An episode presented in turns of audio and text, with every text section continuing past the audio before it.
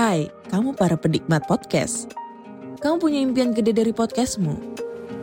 Terus First Story bisa banget bantu kamu. Mulai dari F-Link, Dynamic Audio Insertion, sampai statistik yang komprehensif. Semua ada di First Story. Gak ketinggalan kamu bisa monetisasi podcastmu lewat iklan dari First Story Ads yang bisa kasih kamu penghasilan dari setiap place podcastmu. Yuk gabung sekarang dengan klik di firststory.me. Sekali lagi, klik di firststory.me.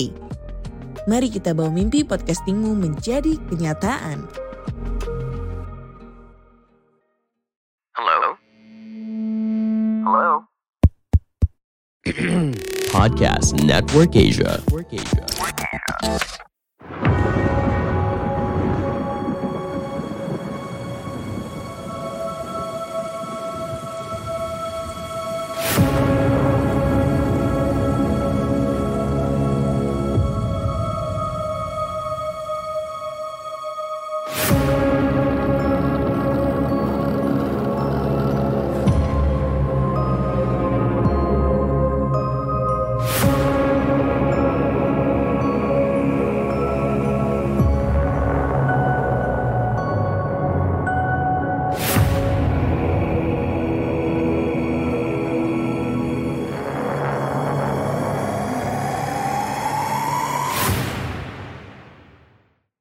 Halo semuanya. Assalamualaikum warahmatullahi wabarakatuh. Salam, Om Swastiastu, Namo Buddhaya, salam kebajikan. Apa kabar teman-teman? Sehat-sehat semuanya? Semoga sehat-sehat ya. Baik itu fisik maupun kondisi dompet juga sehat ya. Eh, lu pada tahu gak sih ini gue habis baca-baca gitu ya ada di aplikasi namanya Quora. Jadi katanya nih ya katanya eh kalau mengerjakan sesuatu tuh jangan sambil dengerin lagu katanya.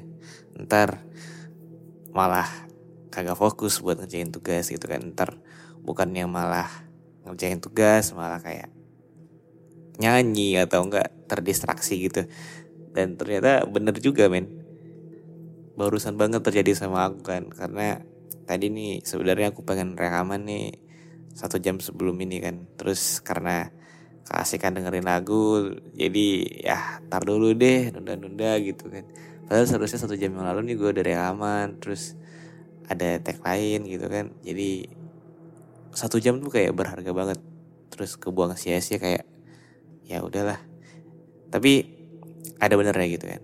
Dengerin lagu jangan sampai sebelum atau pas lagi dengan pas lagi kerjain tugas bisa ter bisa terdistraksi ntar. Oke. Hari ini kita bakalan bacain cerita dari Twitter tentunya. Anyway, kalau misalnya kalian mau sharing cerita horor dengan pendengar-pendengar dengerin horor, boleh banget gitu kan. Jadi gue nggak selalu baca dari Twitter gitu.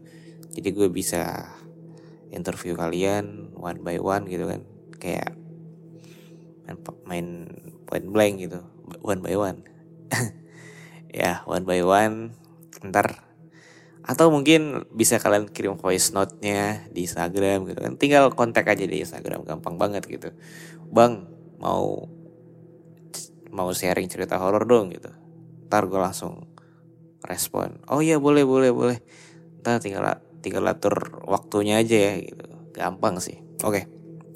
Jadi ini cerita dari Twitter yang dipublis tahun 2020 jadi udah lama ya. Udah setahun kurang lebih. Setahun. Tapi ini menarik buat dibahas karena uh, apa ya menceritakan sebuah kisah dari dua benda yang awam lah sama kita batu. Siapa sih yang nggak kenal batu? Ya batu itu keras pokoknya. Kan ada istilah kepala kau kayak batu. Keras kepala artinya. Ya. Jadi ini tentang dua batu kayak yang katanya itu bisa membuat wajah yang sebelumnya kurang good looking jadi good looking karena di sini prolognya tuh bilang bersyukurlah kalian yang dianugerahi Tuhan wajah yang good looking. Itu prolognya. Jadi gue kayak mau ngambil kesimpulan kalau oh ternyata dua batu ini bisa membuat uh, seseorang yang kurang good looking menjadi good looking gitu kan. Oke. Okay. Kita mulai saja kawan-kawan. Oke. Okay. Pasang headset kalian, besarkan volume, tutup pintu, matikan lampu, tidur. Enggak, enggak, jangan. Ya dengerin dulu podcastnya, ntar kalau ketiduran ya urusan belakangan gitu. Oke, ini dari akun Twitter at nyetop covid-19. Bagus, bagus. Nickname-nya, username-nya bagus. Semoga tercapai. Semoga bisa berhenti juga covid-19 ini ya. Amin. Oke, jadi uh, kita mulai. Nama dan tempat disamarkan untuk menghindari hal-hal yang tidak diinginkan.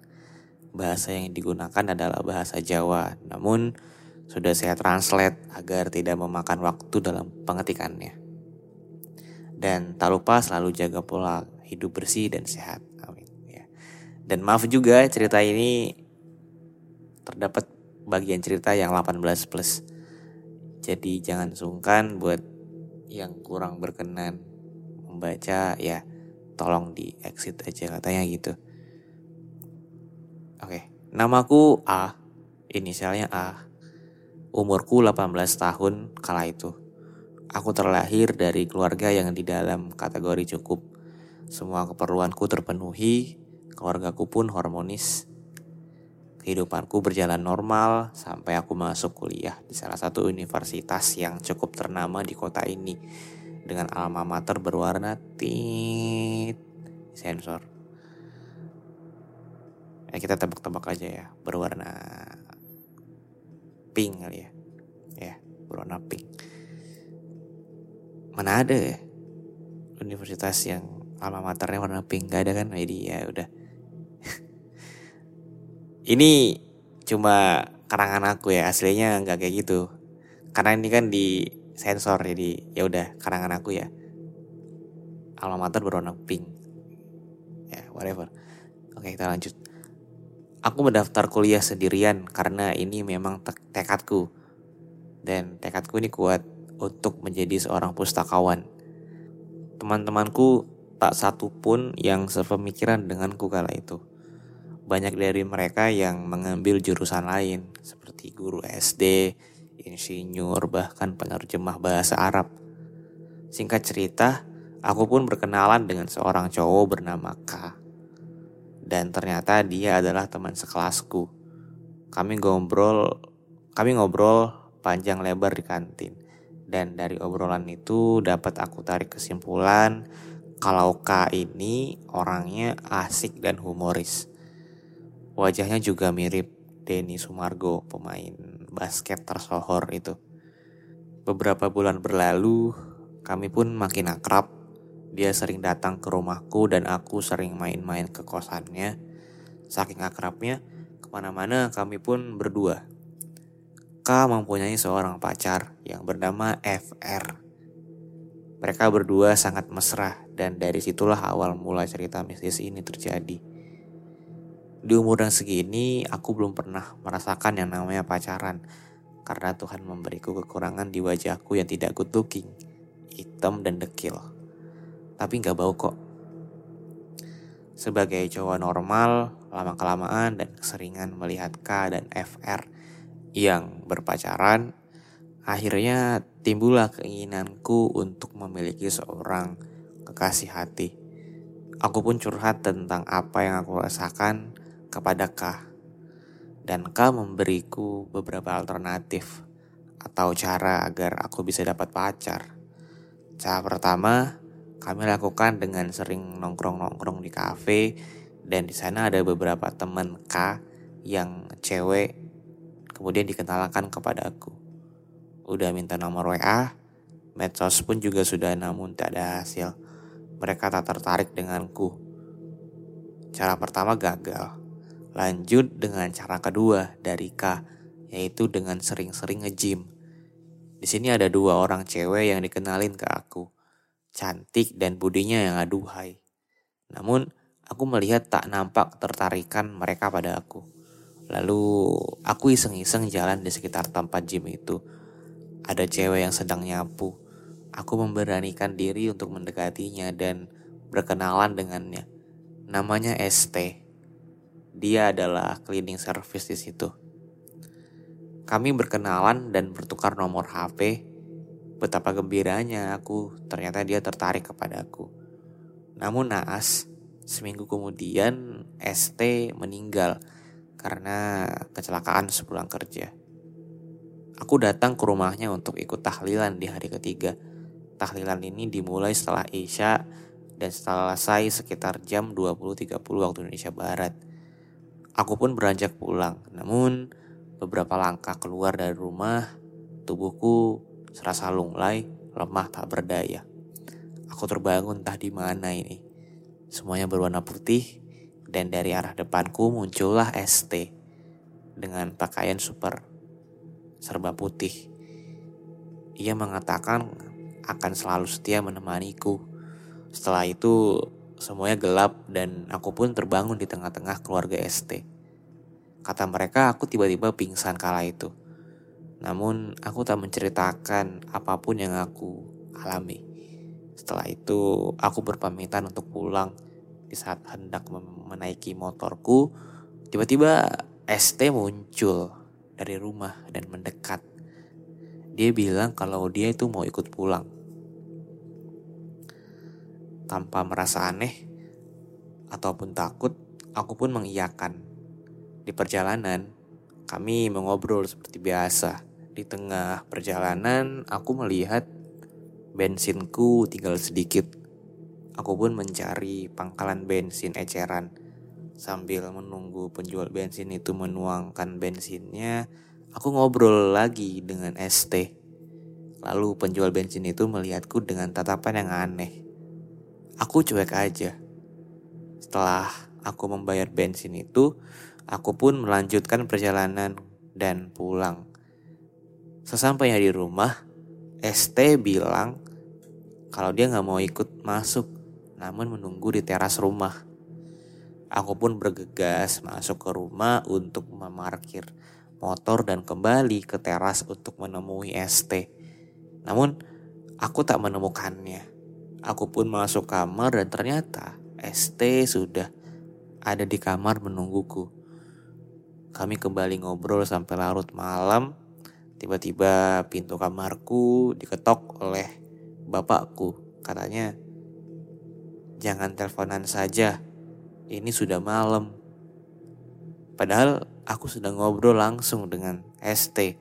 Tapi Bapak mengira aku sedang berteleponan. Akhirnya aku dan ST tidur. Namun keesokan harinya setelah bangun ST sudah tidak ada. Aku pun mandi dan sarapan lalu keluar rumah. Dan aku pun melihat ST ada di teras rumah. Sedang duduk sendirian, aku pun mendatanginya dan lagi-lagi ngobrol dengannya. Bapakku yang sedang memandikan burung peliharaannya melihatku dengan tatapan penuh tanya. Dengan siapa aku mengobrol sedangkan kursi sebelahku kosong. Hari berganti hari, keanehan semakin sering datang menghampiriku. Bahkan sampai temanku Sika pun tahu kalau aku sering ngomong sendiri. FR, pacar Sika, memberi saran untuk mencarikanku pengganti si ST agar aku tidak berhalusinasi lagi katanya. Tiga hari berikutnya, aku pun dikenalkan ke salah seorang teman FR. Namanya Dewe. Wajahnya mirip artis.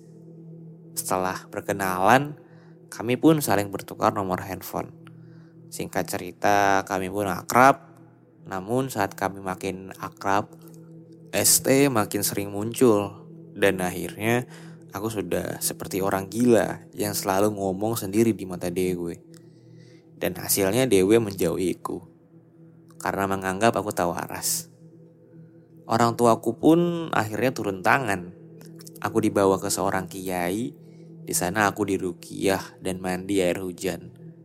Lalu tak sadarkan diri.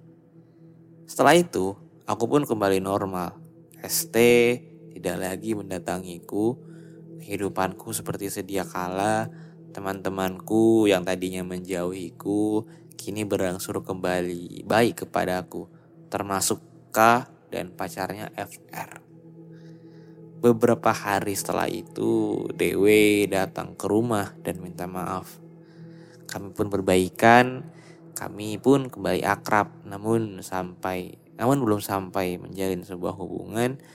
Beberapa minggu setelahnya, aku mengajak Dewi pergi jalan-jalan ke sebuah pantai di daerah apa ini? Daerah apa nih? Di sensor soalnya.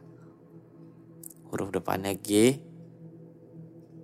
ada enam huruf, terus kalimat atau kata keduanya K. Ada lima huruf. Gunung apa nih? Gak tau udah ya. Pokoknya, oh, ya, I see, I. Oke, dia abis akrab ya, udah balik sama F, sama Dewi, terus belum sampai menjalin sebuah hubungan, mereka berdua ini jalan lah ke sebuah daerah, sebuah pantai di daerah gunung, bla bla bla bla, oke? Aku bersiap menyatakan bahwa aku suka padanya hari itu. Dan senja pun tiba dengan suasana pinggir pantai dan disaksikan oleh lautan yang luas. Aku menyatakan perasaanku padanya. Namun seketika bumi menjadi gelap, gulita. Ketika dia menjawab, aku cuma pura-pura suka padamu. Sebenarnya aku cuma acting karena disuruh oleh K dan FR. Jadi aku gak beneran suka kamu. Aku suka cowok yang good looking. Hatiku hancur, pembuluh darahku seakan pecah saat itu. Aku tertunduk lemas, ku antar dia pulang dan aku mengurung diriku. Aku berpikir akar dari semua ini gara-gara wajahku yang tidak tampan sampai aku tertidur malam itu. Dalam mimpiku, aku terbangun di tengah hutan. Tiba-tiba muncullah sesosok cahaya mirip kunang-kunang yang sangat tenang dan terang. Karena kondisinya gelap, aku mengikutinya agar tetap mendapatkan cahaya. Aku berlari mengikutinya sampai aku dibawa olehnya ke sebuah kampung di mana aku seperti mengenal daerah ini. Iya, ternyata ini adalah kampungku sendiri. Aku terus saja berlari mengikuti kunang-kunang itu. Sampai ia di ujung desa dekat sawah. Dan ia masuk ke dalam sebuah rumah yang terbuat dari bambu. Yang setahuku rumah itu dihuni seorang kakek tua yang hidup sebatang kara. Aku berdiri terengah-engah depan rumah itu. Dan tak lama kemudian kakek penghuni rumah itu keluar dan membawakanku kendi dan menyuruhku minum. Aku meminumnya.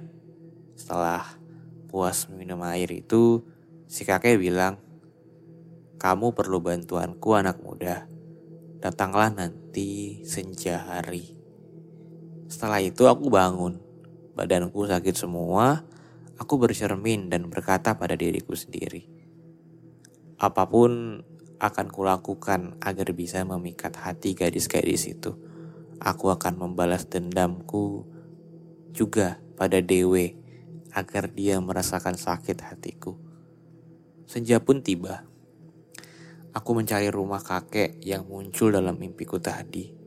Dan untunglah rumahnya segera aku temukan walau letaknya di ujung desa yang jaraknya cukup jauh dari rumahku. Aku berdiri di depan rumah yang dibuat dari bambu itu. Pintunya tertutup. Bau kemenyan tiba-tiba tercium dan terdengar suara. Masuklah anak muda. Aku pun masuk dengan sedikit ragu-ragu dan takut. Namun niatku yang kuat untuk balas dendam dan menaklukkan gadis-gadis itu yang membuatku jadi kembali semangat.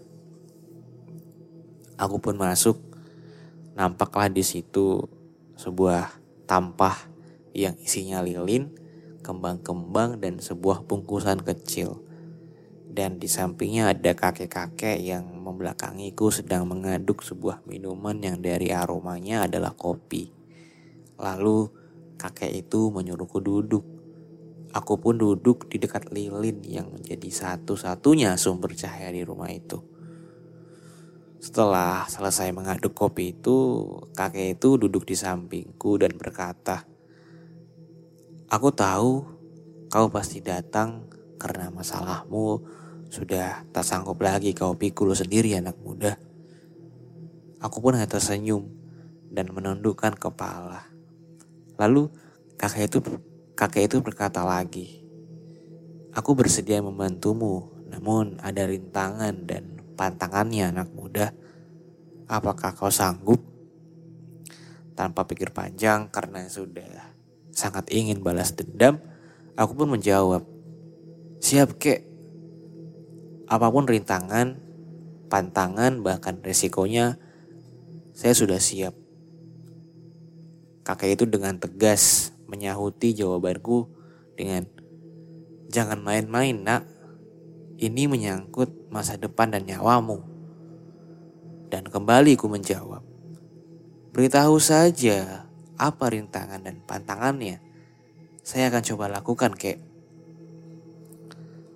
Kakek itu tertawa lalu berkata, Baiklah, tugasku cuma membantumu sampai di sini. Selebihnya akan menjadi tanggung jawabmu. Disuruhnya aku minum kopi itu tanpa bernafas. Lalu kepalaku dipegangnya, diolesinya kedua alisku dengan entah apa itu yang pasti baunya amis. Baunya amis dan warnanya hitam. Lalu aku diberi bungkusan. Bungkusan kecil yang berada di dekat lilin. Lalu aku disuruh berdiri Aku memejamkan mata dan kakek itu berkata, Bagaimanapun baunya, hiruplah dengan mulut, jangan dengan hidung. Lalu aku mencium bau kemenyan. Aku pun menghirupnya sesuai perintah kakek itu. Berikutnya yang muncul adalah bau seperti bau singkong bakar. Lalu selanjutnya, bau yang sangat amat busuk, seperti bau bangkai dan aku pun hampir muntah karena baunya yang sangat menyengat. Tiba-tiba aku merasakan tubuhku berputar, kepala dan punggungku terasa sangat berat. Lalu aku merasa ada tangan yang memegang lengan kananku dan aku pun membuka mataku. Ternyata kakek itu yang memegangiku. Aku disuruhnya duduk kembali. Lalu Kakek itu memberiku air, air minum, air putih di dalam kendi. Aku pun meminumnya. Lalu kakek itu berkata, Rintangannya berat nak, kamu tidak bisa mundur, kamu harus melaluinya. Apa pun yang terjadi selama tiga hari ke depan, kamu akan beradaptasi karena akan ada yang menemanimu. Ke mana pun kau pergi, dia akan mengikutimu. Dia bersemayam di dalam dua buah batu yang berada dalam bungkusan ini. Setelah itu tiga hari berikutnya kau akan merasakan badanmu panas dan tiga hari terakhir kau akan mengalami ketakutan. Sekarang kamu boleh pulang. Jangan lupa gosok batu itu tiga kali ketika kau perlu bantuan. Setelah itu, Aku pun pulang dengan membawa bungkusan kecil itu. Aku pun pulang dan mampir ke warung nasi goreng yang berada tak jauh dari rumahku. Aku memesan satu, namun penjual nasi gorengnya bilang, Kok cuma satu? Dua temannya nggak pesan. Aku menoleh ke kiri dan ke kanan, namun tak nampak satu orang pun karena memang sudah larut malam. Satu aja bu, jawabku. Akhirnya nasi goreng pesananku datang. Anehnya, setelah aku makan, aku tak merasakan kenyang sekalipun. Sampai habis porsi yang ketiga, barulah aku merasakan kenyang. Aneh. Hari kedua, hal aneh berikutnya muncul ketika aku mandi. Sabun yang biasa gunakan menggosok tubuhku tak berbusa sama sekali. Aku gosok berulang kali, namun hasilnya tetap sama. Begitu juga dengan sampo, tak berbusa sedikit pun dalam takaran normal. Namun setelah ku perbanyak hampir setengah botol, barulah busa sampo itu muncul. Hari ketiga hal aneh yang terjadi dalam kehidupanku. Yang dikatakan kakek itu benar. Ban sepeda motorku selalu kempes, seakan tak mampu menahan beban berat tubuhku. Beberapa kali dipompa namun tetap kempes. Rintangan tiga hari berikutnya sangat berat. Badanku benar-benar panas, seperti ada magma gunung berapi dalam tubuhku berapa liter aku minum air putih. Namun tetap saja aku merasa sangat panas. Bahkan air yang aku buat berendam pun ikut menjadi hangat. Alhasil aku tidur di dalam bak mandi selama tiga hari itu. Tiga hari berikutnya rintangan semakin berat. Aku bangun dari bak mandi itu dan kemudian Jam masih menunjukkan pukul 4 pagi. Lalu bergegas keluar dari kamar mandi. Betapa terkejutnya aku ketika aku buka pintu. Kamar mandiku di depannya adalah kuburan. Aku menutup kembali pintu itu. Aku mengambil nafas dan mencoba berpikir logis. Ini hanyalah khayalanku karena kamar mandiku berada di dapurku dan terpisah dari rumah. Namun mengapa tiba-tiba ada kuburan di sini? Aku mencoba memberanikan diri, kubuka lagi pintu itu, dan kagetnya hilanglah semua kuburan tadi. Aku pun berjalan tiba-tiba sesosok wanita masuk dari jendela dan merayap di langit-langit rumahku. Ia memandangiku seakan-akan marah padaku. Aku pun lari menuju kamarku dan menutup pintu. Aku pun bersiap memakai baju dan lagi-lagi dikejutkan oleh sebuah kepala penuh darah menggelinding di lemari pakaianku. Masuk ke dalam kolong ranjang tempat tidurku. Perlahan aku berjongkok dan mengintip apakah kepala itu masih ada dan ternyata sudah hilang. Aku pun tak berani keluar kamar karena takut akan hal-hal aneh seperti yang diucapkan kakek itu semakin menjadi-jadi. Namun di hari berikutnya semua berangsur membaik. Tak lagi muncul makhluk-makhluk aneh itu. Kehidupanku normal kembali. Aku pun kembali kuliah seperti biasa. Bertemu dengan kawan-kawan dan nongkrong-nongkrong seperti mahasiswa pada umumnya dan hari berikutnya aku berniat mencoba mengamalkan apa yang sudah diberitahukan kakek itu kepadaku. Aku membawa batu itu yang masih tetap dalam bungkusannya ketika nongkrong di kafe dekat kampusku. Sika tak bersama FR pacarnya. Aku melihat ada seorang gadis dengan wajah yang biasa namun senyumnya sinis ketika tukang parkir kafe menggodanya. Aku pun segera menggosok batu itu tiga kali sesuai perintah kakek-kakek itu. Mataku langsung berkunang-kunang dan kepalaku pusing. Aku berdiam sejenak dan mengambil nafas panjang dan akhirnya sedikit reda pusingku. Aku mendatangi gadis itu yang sedang menuju ke kamar mandi kafe sendirian. Aku mendekatinya dan berkenalan. SC namanya. Ternyata dia cukup agresif tanpa diminta ia memberikan nomor HP dan berkata, Aku dari tadi curi-curi pandang melihatmu mas. Hatiku berbunga-bunga, bukan karena mendapatkan gadis idaman, namun karena batu yang telah diberikan kakek itu ternyata berfungsi. Semakin hari kami makin intens, ber, intens berhubungan dan semakin akrab dan akhirnya jadian. Setelah beberapa minggu timbulah niat jahat dalam diriku untuk memanfaatkan SC lebih jauh lagi. Aku sering main ke rumahnya. Ayahnya bekerja di salah satu BUMN dan sering kali keluar kota. Ibunya bekerja di pemerintahan Provinsi Yogyakarta. Kemudian dua bulan berlangsung hubungan kami. Dia memberiku hadiah first kiss ketika hari ulang tahunku. Setelah itu, kami mulai berani French kiss di ruang tamu rumahnya.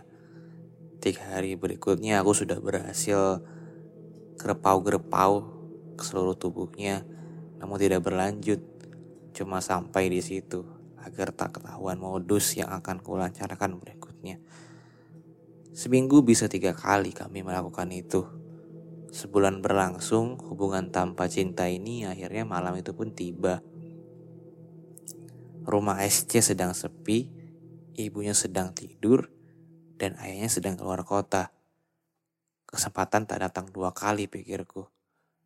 Seperti biasa, aku bertamu ke rumahnya dan kami pun bermain catur. Iya, catur tapi di kasur ya maksudnya. ya, lu ngerti lah pada ya maksudnya apa ya. Ya, bisa main catur. Setelah itu aku pun pulang di tengah perjalanan pulang, tiba-tiba ban sepeda motorku bocor. Tepat di pinggir sawah, di pinggir sebuah desa. Sial, ucapku dalam hati. Tengok kiri dan kanan, namun tak kulihat tukang tambal ban di dalam kebun itu. Dan aku melihat seorang lelaki di bawah pohon melinjo sedang membelakangiku dan menghadap pohon. Pikirku, orang itu sedang kencing. Aku mendekatinya dan bertanya padanya, "Di mana ada tukang tambal ban yang masih buka, Mas?" Dia tidak menjawab, namun tangannya menunjuk ke arah kiri dengan masih membelakangiku. Berarti aku harus terus maju. Aku tak lupa mengucapkan terima kasih padanya. Dia tetap tak menyahuti ataupun memenangiku. Aku pun berjalan keluar kebun Sebelum keluar kebun, aku pun berencana kembali melihat orang itu untuk menganggukkan kepala tanda hormat dan terima kasihku kepadanya. Namun, aku tak melihat ada orang lagi di sekitar pohon itu. Aku melihat sekeliling pun tidak kudapati sosoknya. Hilang ternyata. Brengsek. Sial bener. Setelah merasakan surga dunia, sekarang malah ban bocor dan ketemu hantu. Sial. Aku pun meneruskan mendorong sepeda motorku. Namun di depan aku melihat ada seseorang yang berjalan di depanku. Aku mencoba mendekat dengan mempercepat langkahku. Setelah semakin dekat, aku seperti mengenali sosok itu. Benar saja, orang itu yang kulihat di pohon tadi. Langkahnya cepat seakan-akan seperti terbang. Aku pun terengah-engah Kecapean mendorong sepeda motorku. Aku berhenti, tertunduk melihat kaosku yang tadinya basah oleh keringat. Kini basah kuyup karena keringat kesialan. Aku mendongakkan kepalaku, aku lihat sosok itu pun berhenti. Lalu aku kembali mendorong ke sepeda motorku dan tak lama kemudian nampaklah bengkel tambal ban yang masih buka. Aku pun singgah setelah selesai aku pun pulang. Esoknya, SC menjemputku. Kami nongkrong di kafe dekat kampus langgananku. Di hari itu juga aku memutuskan untuk mengakhiri hubungan kami dengan alasan kena sial dan diganggu makhluk halus setelah berhubungan intim dengannya. Dia menangis dan aku pun merasa menang dan bangga telah bisa menaklukkan seorang gadis. Setelah itu kami pun berpisah. Setelah itu aku menghubungi dengan K dengan video call untuk mengantarku pulang. Ternyata dia sedang di kampus bersama FR.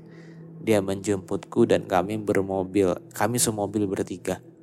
Dia bertanya kepada aku, bagaimana hubunganku dengan SC? Dan aku pun menjawab, ambil bro, kena sial. Mereka berdua tertawa terbahak. FR berkata, pengertian dan harus peka. Dia mengira kami putus karena belum menemukan chemistry. Padahal memang tak ada perasaan apa pun padanya. Beberapa hari setelah itu, aku berencana mencari korban baru sebelum membalas sakit hatiku pada Dewe. Aku ikut K ke gym langganan yang letaknya di dekat jalan Kaliurang. Pukul 20 lewat 00 waktu itu. Setelah sampai, aku pun ikut masuk ke dalam dan melihat-lihat ada seorang gadis berjilbab yang menarik perhatianku karena penasaran apakah dia bisa menjadi korbanku selanjutnya atau tidak karena korbanku sebelumnya tidak berjilbab. Dan tak kusangka, dia saat itu bersama seorang lelaki, entah pacar atau suaminya. Aku terus mengamatinya sambil sesekali ikut nge-gym. Kulihat dia mengusap keringatnya dan sepertinya sudah menyelesaikan semua program gymnya. Ia berjalan ke arah lelaki yang bersamanya, namun sepertinya ia belum selesai karena tak ikut keluar. Aku ikut keluar dan pura-pura mau kencing pada Kah. Aku yakin dia akan menuju kamar mandi. Ternyata benar dugaanku. Ia di depan kamar mandi sedang antri sambil mengeringkan keringat. Aku masuk ke kamar mandi dan langsung menggosok dua batu itu seperti biasa. Dan seperti biasa juga, aku mataku berkunang-kunang. Namun kali ini lebih hebat dari yang sebelumnya. Kepalaku pusing dan juga mual. Aku mencoba menunduk dan menarik nafas panjang seperti sebelumnya, namun tak berhasil. Malah sekarang tubuhku panas, sambil menahan rasa yang menyiksa ini, aku melepas semua pakaianku dan mencoba mendinginkan diri dengan menyalakan shower. Namun tak berguna, tubuhku masih panas. Aku mencoba menjebrukkan diri ke bak besar tempat penyimpanan air di pojok kamar mandi itu dan memasukkan kepalaku dalam air. Namun betapa terkejutnya aku ketika seluruh kepalaku masuk ke dalam air, kepalaku seperti ada yang mendorong semakin masuk. Aku memberontak meronta-ronta, menendangkan kakiku ke bawah agar tubuhku bisa terdorong ke atas dan keluar dari air. Tapi sia-sia. Kakiku tak sampai ke permukaan bak mandi ini, padahal bak mandi ini tingginya hanya sebatas punggungku. Aku masih berusaha sekuat tenagaku menggerak-gerakkan badanku agar bisa keluar air. Namun masih saja aku tak bisa melawan kekuatan yang mendorong kepalaku ini. Hampir aku kehabisan nafas. Tiba-tiba seperti ada yang menarik rambutku ke atas keluar air. Lalu ditenggelamkannya kepalaku sampai tiga kali. Setelah berhenti sambil masih ngos-ngosan, Aku melirik ke kiri dan ke kanan, tak ada siapa-siapa. Lalu, siapa yang hendak mencelakaiku? Pikirku. Sayup-sayupku dengar tawa seseorang laki-laki yang suaranya besar dan berat. Lama-kelamaan suara itu makin jelas dan suaranya tidak cuma satu orang. Tapi ada dua suara tawa itu. Sumber suara tawa itu seakan-akan sangat dekat denganku sampai dengus nafasnya pun terdengar olehku. Beberapa detik kemudian, tawa pun berhenti dan muncullah suara. Kamu tidak punya otak ya? Ingin membunuh kami berdua? Apa kamu tidak melihat? Wanita itu sudah bersuami dan dia dijaga oleh seorang lelaki besar berpakaian putih ke mana pun berada. Kalau ingin membunuh kami, maka kami duluan yang akan membunuhmu wahai manusia. Anjir gue merinding cok. kalian siapa? Dari mana asal kalian? Kamilah penunggu dua batu kecilmu. Kami yang membantumu merubah pandangan wanita yang berhasil kau setubuhi beberapa hari yang lalu. Sehingga lelaki dengan paras rupawan lah yang terlihat dalam pandangannya. Mohon maaf, mohon maaf. Aku tidak bermaksud mencelakakan kalian. Saya benar-benar tidak tahu kalau wanita berjilbab itu ada makhluk yang menjaganya. Manusia goblok. Baiklah, aku mengurungkan niatku untuk mempermainkannya, tapi ampuni aku. Setelah itu, aku keluar dari bak mandi itu dan kembali memakai pakaianku, lalu keluar kamar mandi itu. Aku sempat melirik ke arah kamar mandi perempuan wanita berjilbab itu sudah tak ada di sana. Aku masuk kembali ke tempat gym dan mengajak Kah untuk segera pulang. Dia bertanya, Kenapa wajahmu kok seperti habis olahraga berat itu? Sambil menoyorku. Aku sebenarnya ada yang mau aku ngomongin dan ada yang mau aku ceritakan kepadamu. Ayo kita nongkrong di kafe langganan kita. Nanti akan kuceritakan semuanya. Kemudian setelah sampai di kafe aku memesan kopi kesukaanku. Aku duduk dan tidak lama kemudian FR datang. Dia duduk di samping K. Aku mulai menceritakan semua dari awal agar mereka berdua tahu alasan mengapa aku jadi seperti ini. Karena mereka berdua ini juga yang telah menyuruh Dewe untuk mendekatiku waktu itu. Setelah aku menceritakan semuanya dari awal, mereka meminta maaf.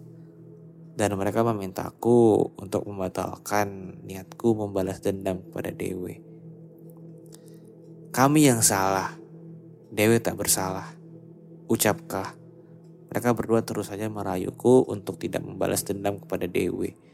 Dan pada akhirnya FR mengatakan, Aku udah kenal lama dengan Dewi. Omnya Dewi itu orang pintar. Jadi hati-hati kamu. Aku terdiam antara bingung dan takut.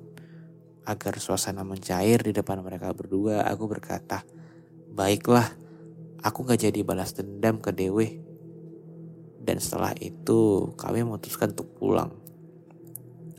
Sesampainya di rumah, aku tiduran. Masih saja terbesit niatku untuk membalas dendam kepada Dewi. Makin lama makin muncullah kebingungan dalam diriku antara balas dendam atau enggak. Namun sepertinya setan lebih berpengaruh kuat dalam diriku. Aku pun memutuskan untuk tetap balas dendam dan tanpa sepengetahuan K dan FR tentunya. Keesokan harinya aku meminta K untuk menemani mencari ayam cemani. Sesuai perjanjian dengan penunggu batu itu. Setelah selesai menyembeli ayam itu, K pulang dan diam-diam aku chat Dewe dan mengajaknya ketemuan. Di rumahnya dekat Monjali. Sebelum sampai ke rumahnya, aku mampir pom bensin dan menggosok batu itu. Rasa takut kembali mengantuiku, takut kejadian di gym terjadi lagi. Namun sudah kepalang basah, rumah Dewa sudah dekat, jadi mau tak mau, aku harus melakukan ini. Aku gosok batu itu dan kembali mataku berkunang-kunang dan pusing yang tak terhingga. Aku menundukkan kepala dan mengambil nafas panjang. Dan akhirnya rasa sakit itu reda. Aku lanjutkan perjalananku dan akhirnya sampailah ke rumah Dewe. Kami ngobrol ringan, aku pun so asik dan pura-pura lupa kalau ia pernah menyakiti hatiku. Lalu dia bilang, kamu sekarang beda ya? Beda gimana? Kataku. Ya beda, gak seperti dulu. Sekarang lebih cakep sih, katanya. Kena kau gumam dalam hatiku. Kami pun melanjutkan obrolan kami, lalu aku pamit pulang. Namun saat keluar dari rumahnya, aku bertemu dengan omnya Dewe, yang tiba-tiba datang ke rumah Dewe. Seakan-akan tahu kalau keponakannya sedang saya incar. Wajahnya merengut seperti tahu bahwa aku bukan cowok biasa. Keesokan harinya, aku dan Dewe kembali bertemu dia mengajakku ketemuan di sebuah kafe di daerah Kejayan. Dan dia menceritakan bahwa kemarin omnya datang dan menasehatinya untuk berhati-hati padaku. Namun tidak menyebutkan apa alasannya. Cuma disuruh hati-hati aja. Lalu dia bilang bahwa dia gak peduli. Di depan omnya dia pura-pura nurut. Berarti sekarang dia sedang bersembunyi-sembunyi dari omnya. Aku harus cepat memanfaatkan Dewe, pikirku sebelum dia makin sadar. Kemudian aku menembaknya dan dia menerimaku. Kami sah menjadi sepasang kekasih. Ku ajak dia main ke kosan K Namun dia sedang tak ada di sana.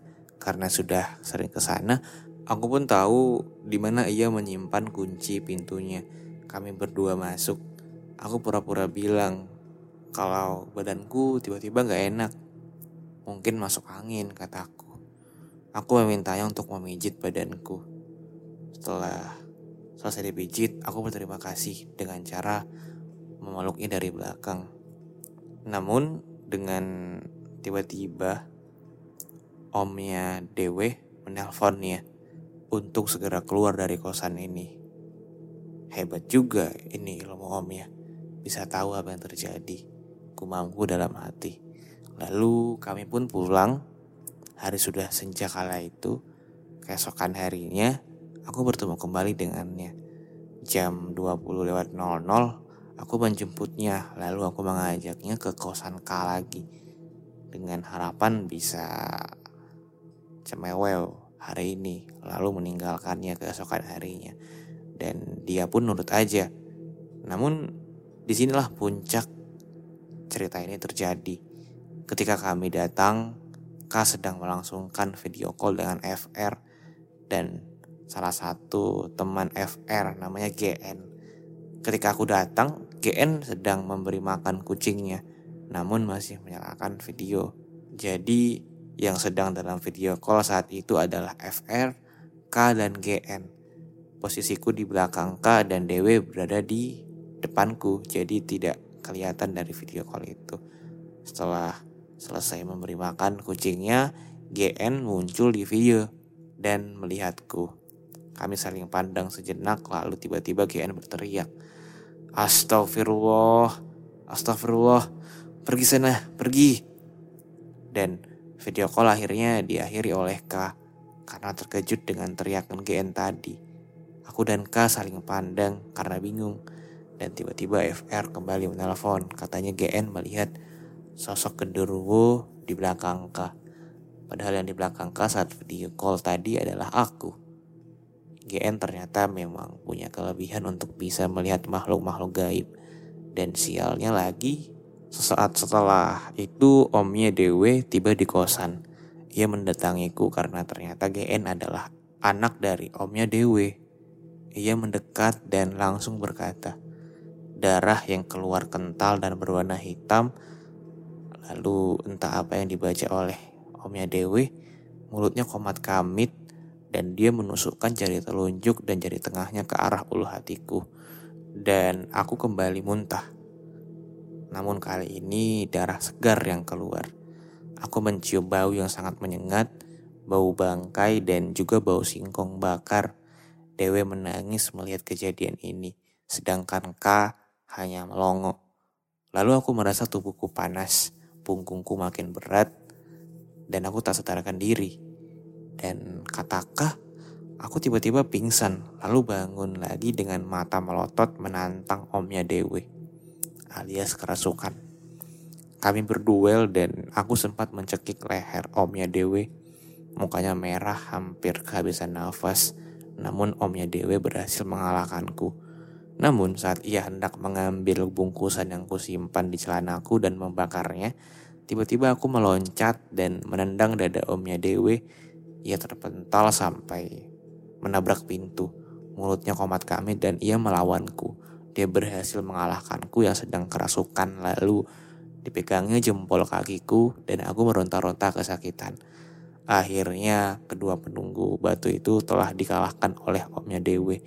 Ia berhasil mengambil bungkusan itu dan aku tersadar. Kepalaku pening. Aku melihat semua yang di sekelilingku adalah makhluk-makhluk aneh yang mengerikan. Aku berteriak sekencang-kencangnya lalu omnya Dewe mengusap mataku. Aku membuka mata dan semuanya kembali normal. Omnya Dewe menjelaskan semuanya. Lalu aku minta maaf kepada semuanya karena gara-gara aku semuanya terjadi. Dewe menangis sebagai manusia normal yang punya hati dan perasaan. Aku merasa kasihan padanya karena hampir saja telah menodainya, menikmati tubuhnya dan hampir saja membunuh omnya. Sejak saat itu, kehidupanku kembali normal, walau dengan wajahku yang tidak good looking. Aku percaya kelak kalau sudah tiba saatnya, pasti Allah akan menunjukkan jodohku. Karena memang jodoh, mati, rezeki hanya Allah yang tahu. Sekian teman-teman dari aku uh, di episode 84 ini. Jangan lupa buat share ke teman-temannya dan klik tombol follow podcast dengerin ini. Aku Iksan, sampai jumpa lagi di episode 85 minggu depan. Bye-bye. Pandangan dan opini yang disampaikan oleh kreator podcast, host, dan tamu tidak mencerminkan kebijakan resmi dan bagian dari podcast Network Asia.